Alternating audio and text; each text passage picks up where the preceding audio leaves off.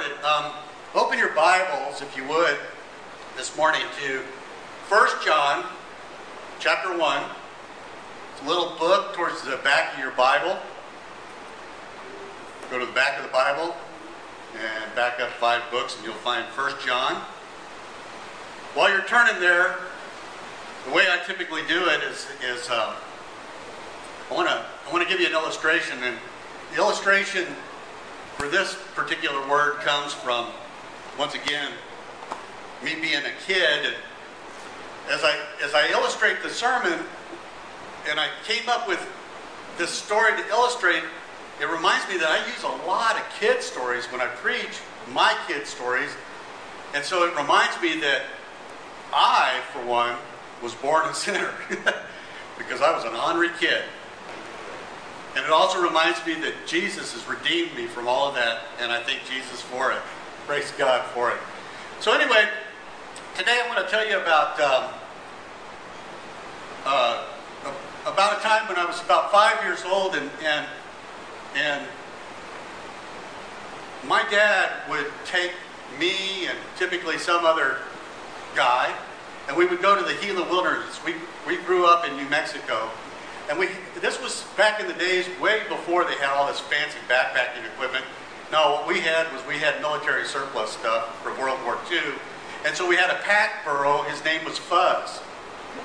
And Fuzz was kept out on a ranch in southern New Mexico, and we would go out in a Willys pickup, a Willys Jeep pickup truck, little thing, and we would go find Fuzz, and we would get him to come by holding out uh, sugar cubes. Fuzz would come, we'd load him up in the back of the truck, and Fuzz knew that he was going to work in the Gila. And I knew that I was going to the back of the pickup truck to ride with Fuzz. So I'm about five years old, and we're taken out from Las Cruces, New Mexico, and Fuzz and I were really tight because we spent all of our time in the back of that pickup truck together. We, we grew close, me and Fuzz the burro. So we would go through Deming, New Mexico, and at the time, Deming, New Mexico only had one traffic light, and at the traffic light there was a Rexall drugstore. And Fuzz, we'd pull up to that traffic light before we made a turn north to go into the Gila. And Fuzz, this was always true, Fuzz would look over at that Rexall drugstore and he knew he was going to work, and he knew what that meant, and he would start raising heck. I mean, he would bellow until we stopped at the Rexall drugstore and bought Fuzz a Baby Ruth candy bar. I'm serious.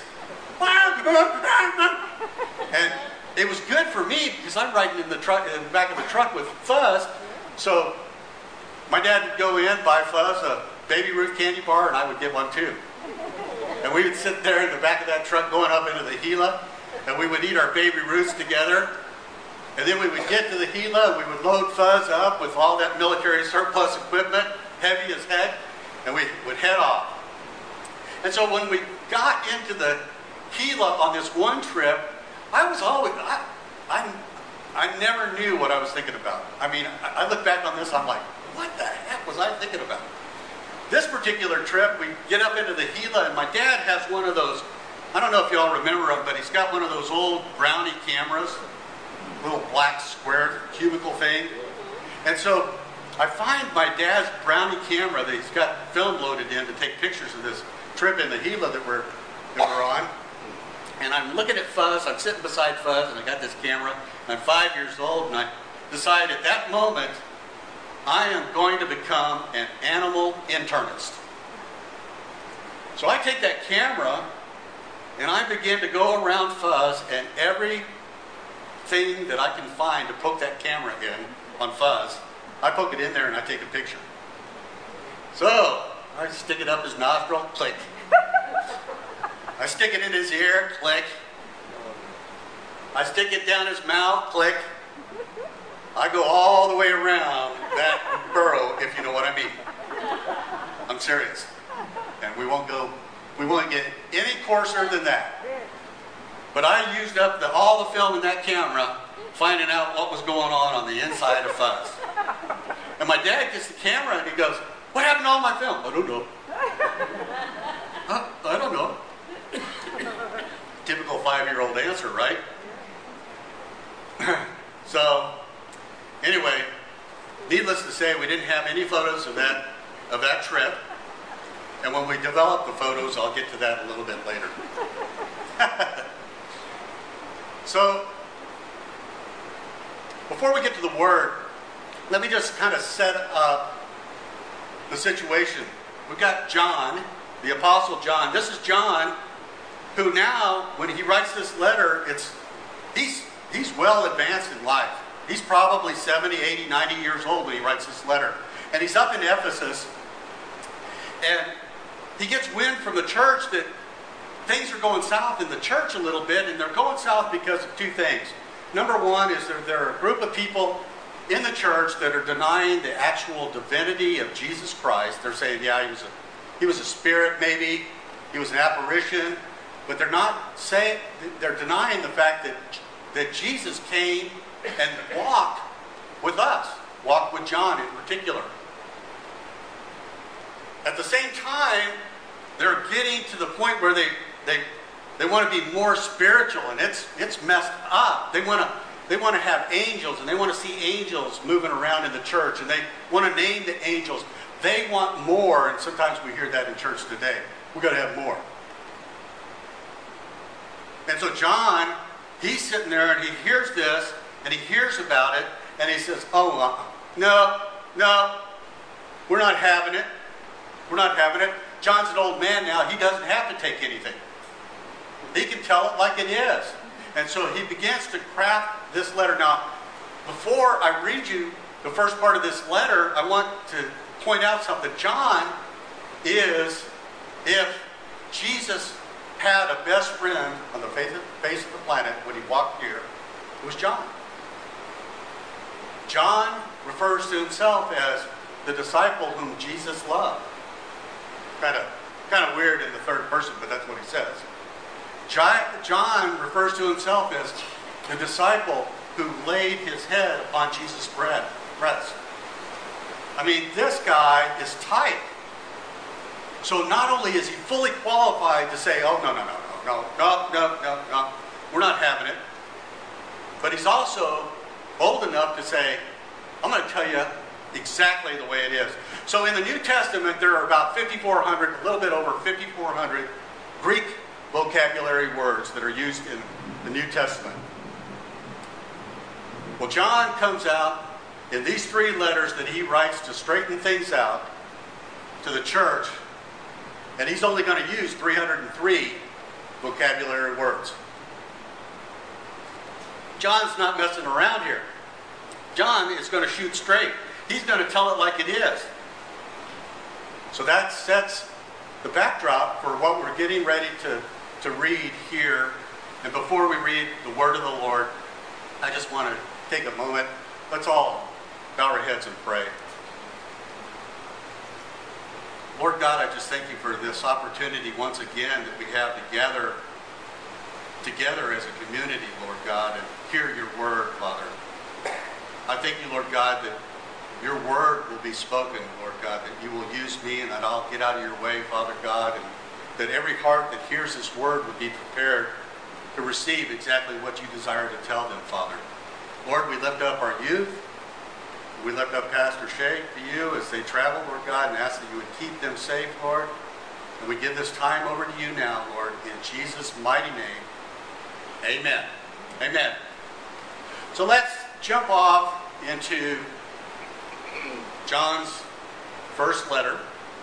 This letter was actually designed to go probably to the church at Ephesus and then to be circulated around. And this is what John says. That which was from the beginning, which we have heard, which we have seen with our eyes, which we have looked upon, and our hands have handled concerning the word of life. The life was manifested, and we have seen and bear witness and declare to you that eternal life with, which was with the Father and was manifested to us, that which we have seen and heard we declare to you, that you also may have fellowship with us. And truly our fellowship is with the Father and with his Son, Jesus Christ. And these things we write to you that your joy may be full. let's stop right there. First four verses of this letter that John pens.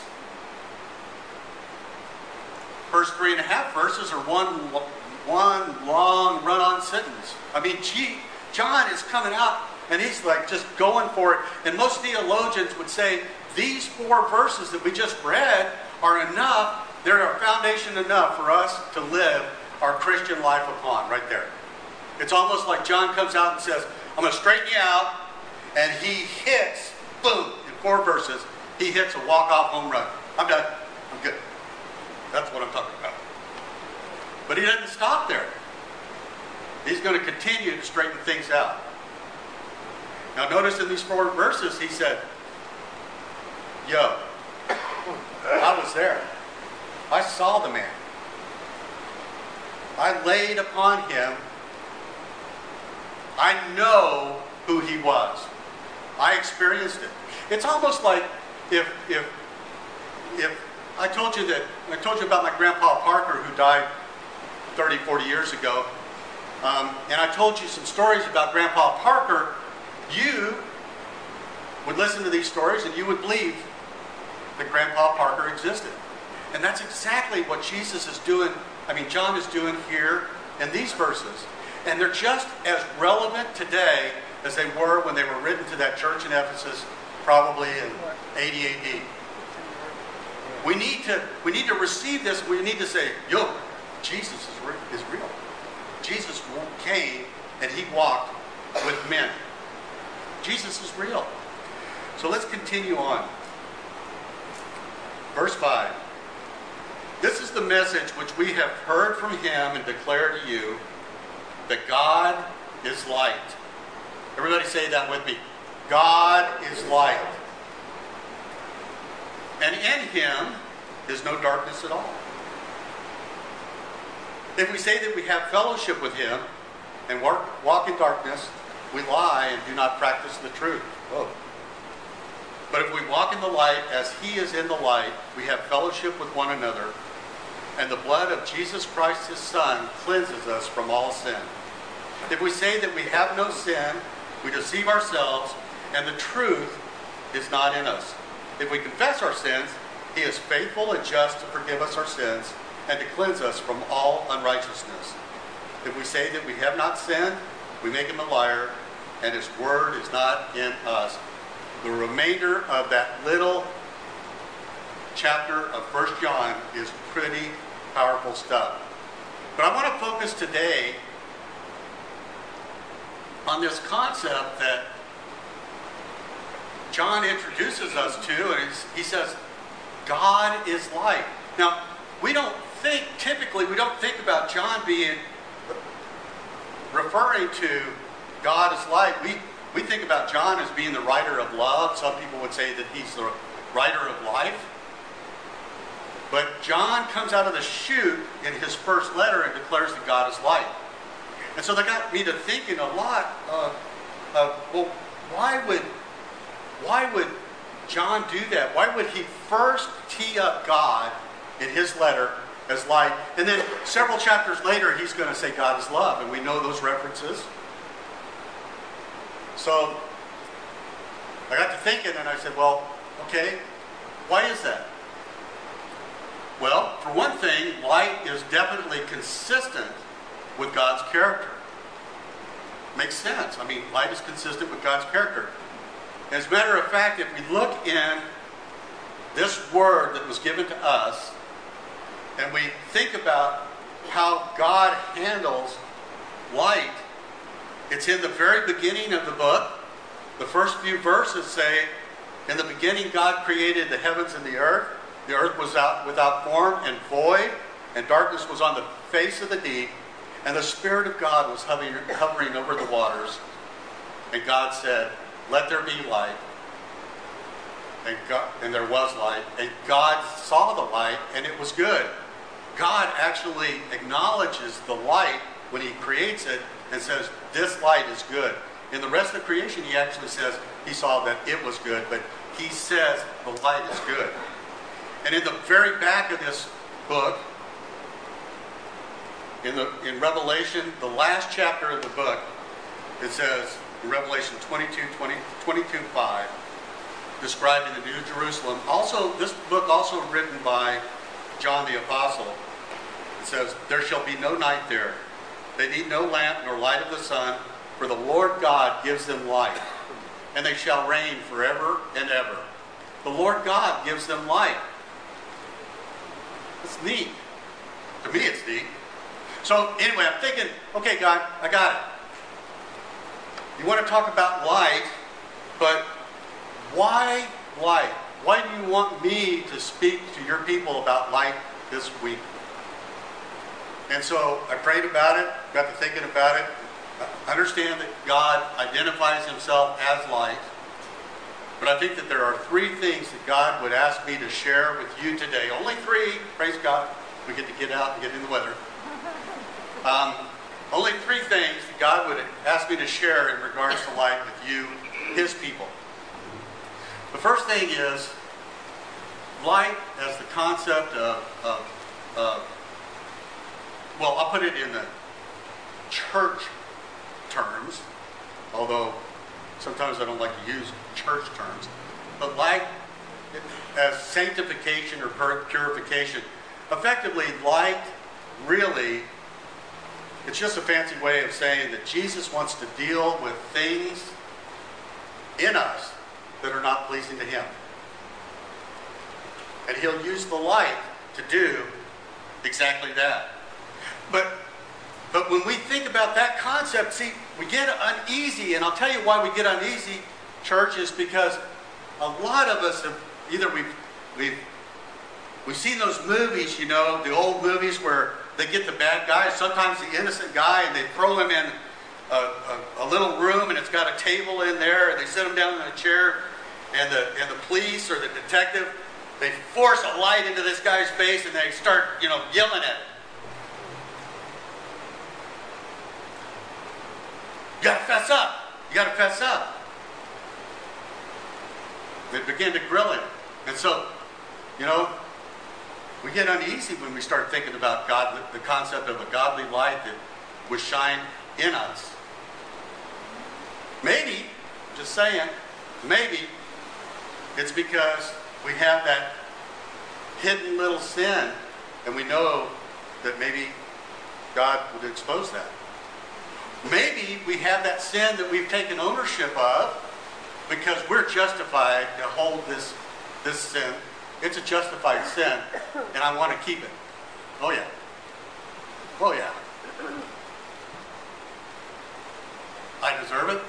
I'm going to keep this one. Everybody knows I deserve it. And God wants to shine a light on that maybe we're uncomfortable with, with this whole concept of, of godly light because we've had authority figures in our past. Somebody, maybe a parent, or maybe a boss, and they have abused that authority to get us to admit to something, to confess something that was exactly wrong. And, and because they have abused that authority, we associate that authority with God, but John sets the record straight in this, in, in this passage. See, John says, no, no, no, no, no, no, no, this is not my Jesus. This is not how Jesus is. In Jesus, there is no darkness at all. So here's the thing when Jesus deals with something that, it, that he wants to deal with in your life, he is not going to be abusive about it. He's not going to hurt you. He's not going to harm you. Jesus is going to do it the way that He does it, and He does it perfectly every time. Amen? Now, sometimes that time could be really gentle. Sometimes it could be a little bit harder where He deals with the sin that He wants to take away from our life. It could be a little bit harder. But what it always is, is it's always perfect when he's dealing with us. Isn't that cool? Yeah. It's kind of like this, you know. I did some research on on the net. I had read this and I wanted to confirm it, so I didn't put it out there. You guys use this technique and then come back to me and say, "Yo, Greg, I I stayed in the bathroom for three days." But you can put tainted water. Needs to be clear, but it can be. It can have germs in it, and you can put it in a clear two-liter soda bottle. You don't want to use anything bigger than two liters because the light can't penetrate. You can take that two-liter soda bottle and you can set it out in bright sunlight and over the course of six hours in bright sunlight, it might take a couple of days if it's cloudy, but over the course of six hours, literally, um, the, um, the, the sunlight will purify that water. It will kill the um, salmonella, it'll kill the giardia, it'll kill all kinds of things that can make you sick. At our ranch, we have a system where the water comes out of the well and it gets pumped across this this tube that's about this big, I guess. And in that tube is this really, really, really, really, really bright light.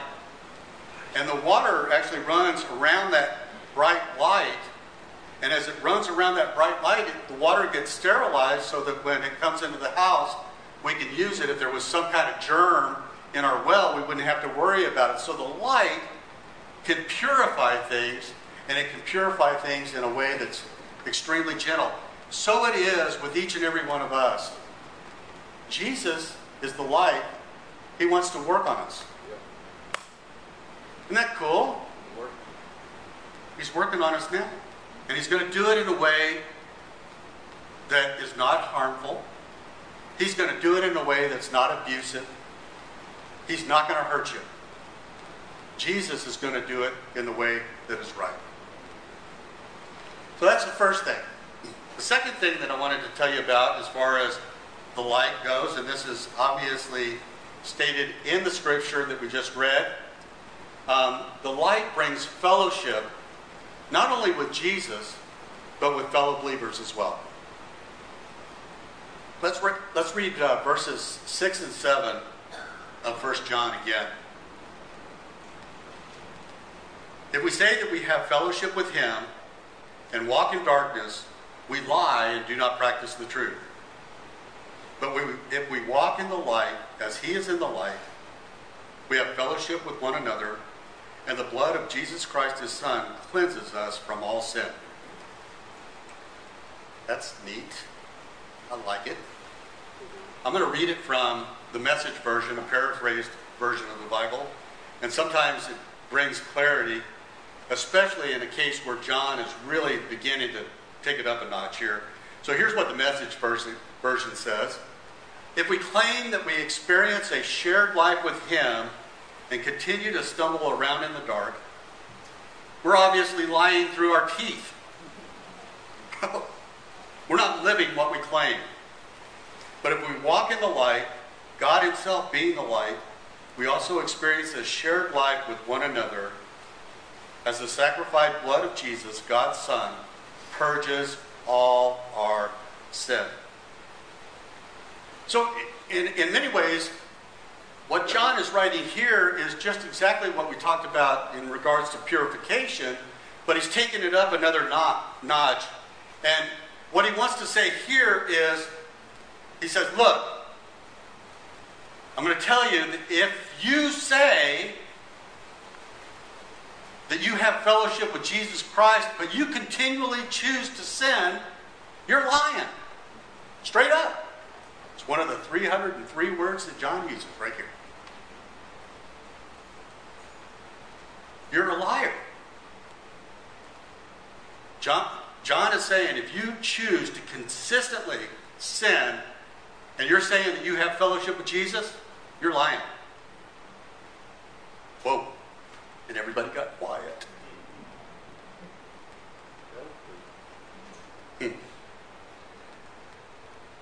But in this verse, and I praise God for it, um, there's a significant word. And it's right there at the beginning of verse 7. It says, but. So it provides a way out of this scenario and is so often the case with God. This is the cool thing about God. I love it. is that not only does God make a way out of something, He provides a way out, but He also provides a benefit. It's kind of the, the grace concept that, that James talked about. We get extra. So John is saying here, look, the blood of Jesus Christ cleanses us from sin.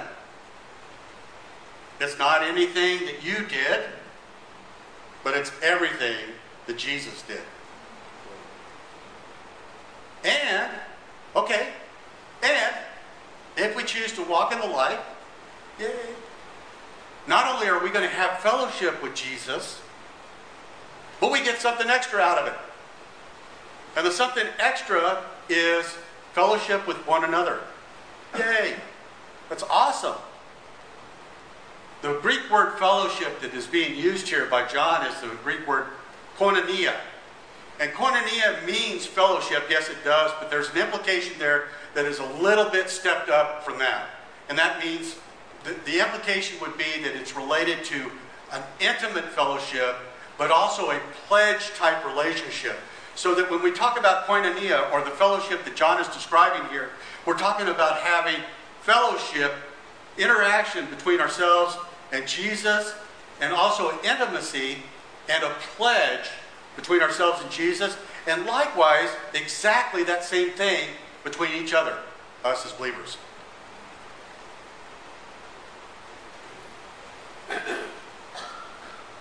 This is not, brothers and sisters, a Facebook friendship. Oh no, no, no. This is not where we put something out there that we want everybody to see because we've kind of carefully crafted the picture, we've staged the situation. Look what a good life I am having, and I'm going to share it with my so called friends. No, huh? That's not what we're talking about here. And to be quite honest with you, I think the world loses a lot because we don't understand exactly what John is talking about in regards to fellowship. What John is talking about is a deeply committed, firmly rooted, beneficial, and transparent relationship, strong and resilient, strong and resilient, and it's able not only to survive, but to also embrace words of exhortation and truth when they're spoken in love. This is exactly the kind of relationship that we should have with our spouse. I pray that each and every one of you have a relationship like that with your spouse.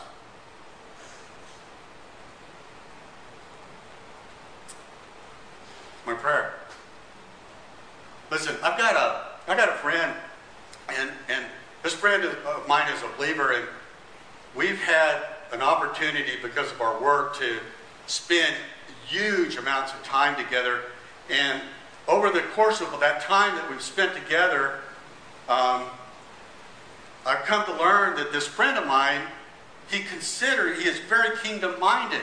He considers the impact on the kingdom of God in almost anything that he, he does. So we have developed this fellowship between our, each, each other where we can share the most intimate details of our, our lives, even, even some details of our families. And I know that when I share these types of details, something that is extremely personal with this man, you know, and, and maybe it's a struggle that I'm having, I'm not going to be condemned.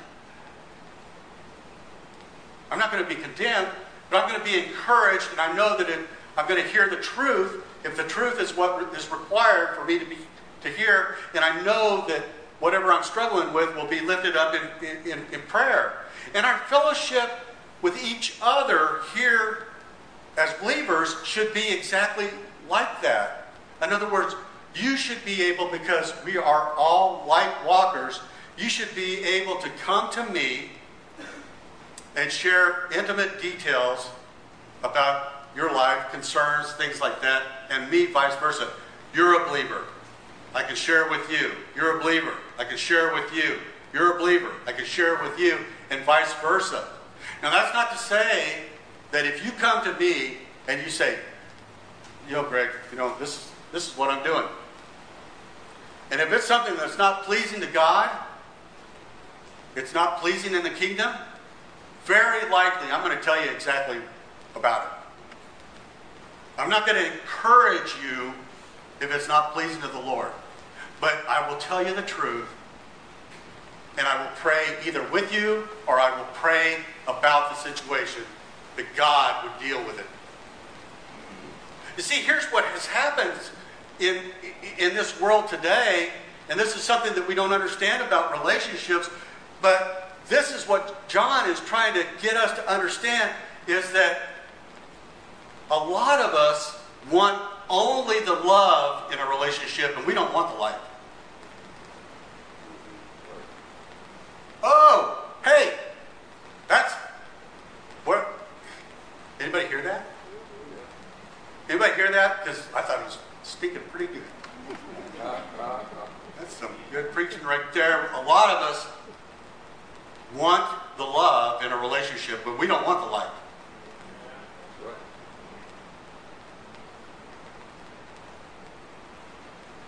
I mean, I could go on from there. I mean, we want the we want the reward, we don't want the work. We want the benefit, we don't want the sacrifice. We want the best life now, we don't want the tribulation. Oh! We want the love, but we don't want the light. No. It's not like that, and that's exactly what John is telling us. John is saying, no. A relationship that is good and beneficial, the relationship that you want to be in, is characterized by both love and light. Think about it. And so the third point that I want to make here, and uh, I missed this illustration during my last sermon, but what John tees up with this concept of, of light is is that he is actually giving us a mission statement. He's given us, as believers, the reason that we do what we do, the reason that we are still here, the reason that we live and walk on the face of the planet. See, here's, here's the thing. When we leave here today and we step out through these doors, we step into a world that, for the time being, has been given over to darkness. We step into a dark world. And sometimes we don't understand that. I mean, we just go out and we, we go about our business and we don't relate. We don't relate to the fact of how dark it truly is. And all you have to do, brothers and sisters, right now is read the news day by day, and you can say, whoa, things are getting bad. It's getting dark out there. It's getting dark out there. I can't believe some of the things that I read anymore.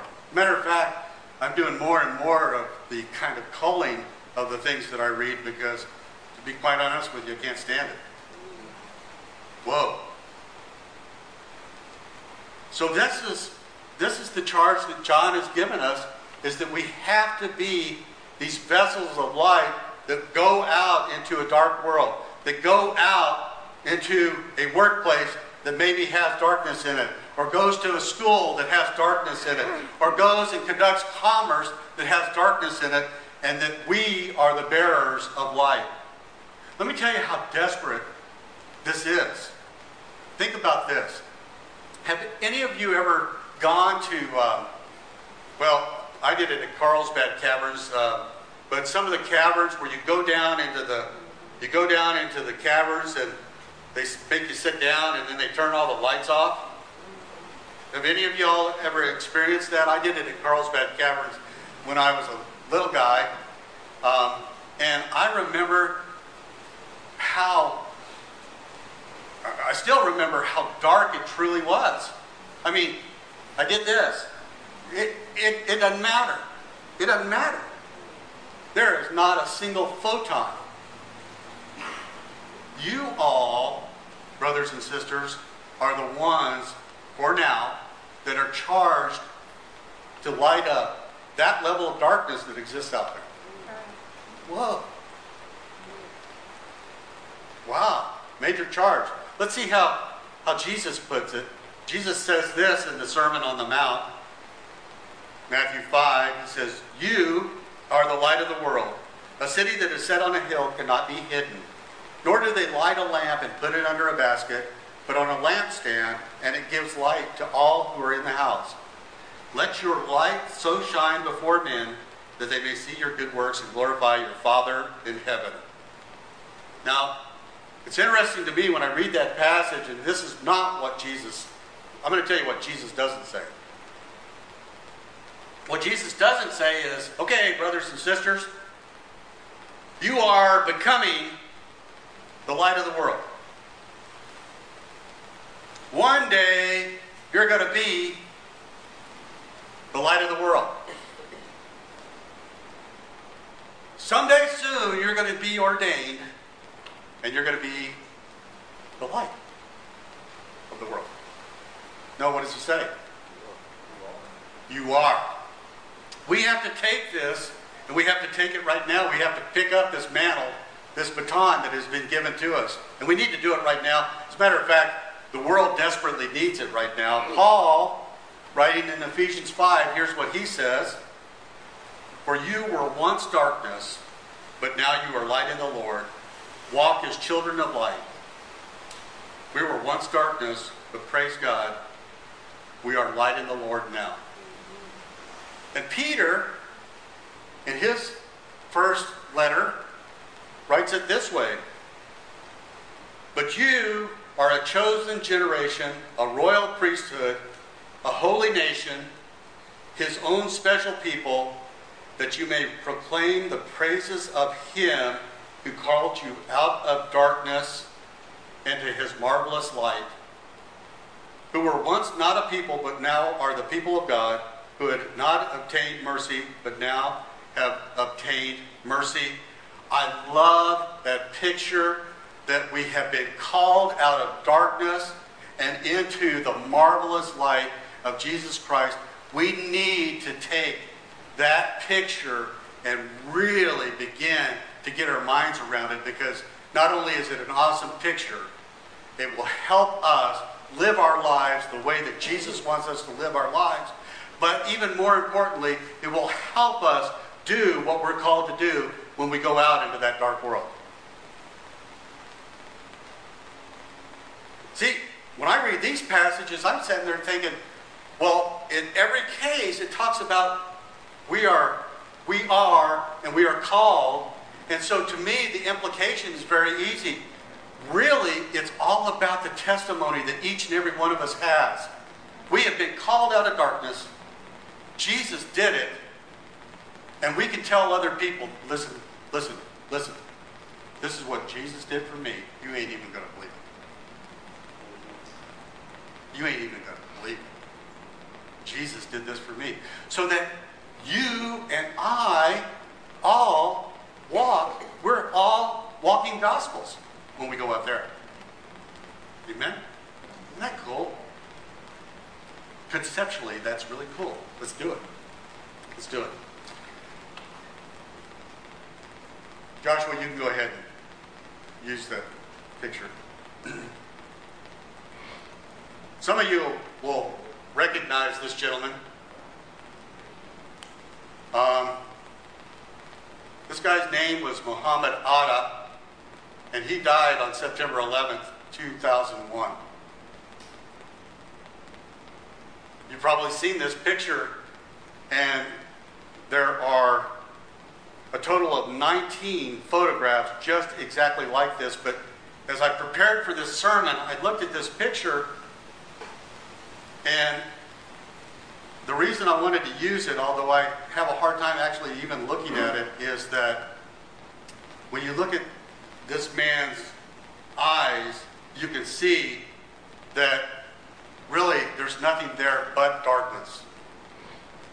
And so it is with the other 18 photographs of the hijackers that did what they did on 9 11 2001. You can go ahead and put that down. I don't, don't want to look at it anymore.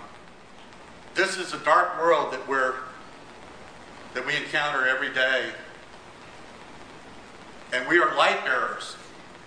And so when we leave this place, what we ought to portray is we ought to portray exactly what Jesus has done for us and how Jesus has called us to be his light in this world. We should never have a photograph. I mean, I've had some pretty bad pictures taken in terms of like driver's license and stuff like that. But I can tell you that I've never had a picture where that darkness was in my eyes, at least since Jesus decided to light up my life.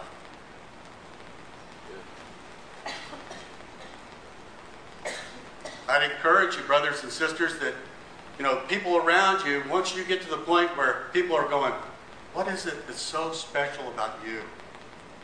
Why do you have the joy that you have? Why do you have the peace that, that you have? Why do your eyes light up the way that they light up? How are you able to withstand under this kind of pressure and still praise God? Because I have light. Isn't that cool? That's my encouragement to you, brothers and sisters. And now um, I'm gonna I want to pray before we leave, and, and I would ask every person to bow their head, close their eyes, because I just want to give you an opportunity to respond to this word that God has given me to speak. I want to give you the opportunity to respond in two areas every, every head bowed, every eye closed. And if the first part of this message spoke to you, and that is that, yeah, you would say, Greg, there is something that I've kind of kept hidden or something that I've taken ownership of that I know is not pleasing to the Lord God. And today I want to declare that Jesus is going to come alongside me and take that away. If you would just, every head is bowed, every eye is closed, you just stick up your hand real quick and put it right back down. And we'll pray in, into that. Thank you, Lord. Thank you, Jesus. Thank you, Lord God. And if it's the second part of this message, and that is that, that with every head bowed, every eye remains closed, that, you know, Greg, I, I heard you preaching about Jesus, and I know that, that apparently that maybe I haven't walked in full fellowship with him because I've embraced darkness. But I'm ready to lay that down and I'm ready to step into the light and I'm ready to become a Jesus follower this morning. If you would just stick your hand up really quickly, put it right back down, we'll pray into that as well. Praise God. Thank you, Jesus. Let's pray. Let's pray together. I want to declare a prayer over each and every one of you. Lord God, I just thank you for this word, Lord God. And I thank you, Lord God, for the obedient people here that have heard that word and, and that they have said, Yes, I, I want to lay that thing down. Lord Jesus, I thank you that you're so faithful to come alongside them and, and very gently, not abusive, but very gently in a way that never hurts that you're going to help them lay that down, Lord God, so that they be, can become in deeper fellowship with you, Lord. And Lord, for the folks that said that today's the day that I'm going to make a declaration to walk complete fellowship in the light with Jesus, I thank you for that as well, Lord. And I thank you, Lord God, that that you are so good and faithful, Lord God, that, that you will honor that declaration this morning, Father. In Jesus' mighty name. Lord God, I, I just lift up your people and the people that hear this word, Father. I thank you, Father God, that your word is, is truth to us, Father, and that you would use us as we leave this place, as we go out into the, the rain this morning, Father God. We praise you for the rain, but as we go out there, Lord, that we will be your bearers of light, your vessels of light to a dark world that so desperately needs it, Father. We give you praise and honor and glory for all that you are, Lord God. We thank you, Jesus, for coming to deal with each of us on an individual basis, Lord. Thank you for it. And all God's people said, Amen. Thank you so much for coming. Okay, so I had a request, and, and, and, and rightfully so. So I got to tie it up. So pictures of Fuzz. It turns out that none of those photographs were exposed to the light whatsoever. and so when, and back in that day, um, when it was time to develop the photographs, it was quite expensive to do it. So the whole roll of film, all black. I had to fess up to my dad. Um, my dad handled it in a way that I can say was truly appropriate, pretty typical. and it involved a leather belt. but anyway, and, and ultimately, just to answer your question, Fuzz got off the ranch onto a highway, got run over. He was full of darkness, He was full of darkness. Thank you.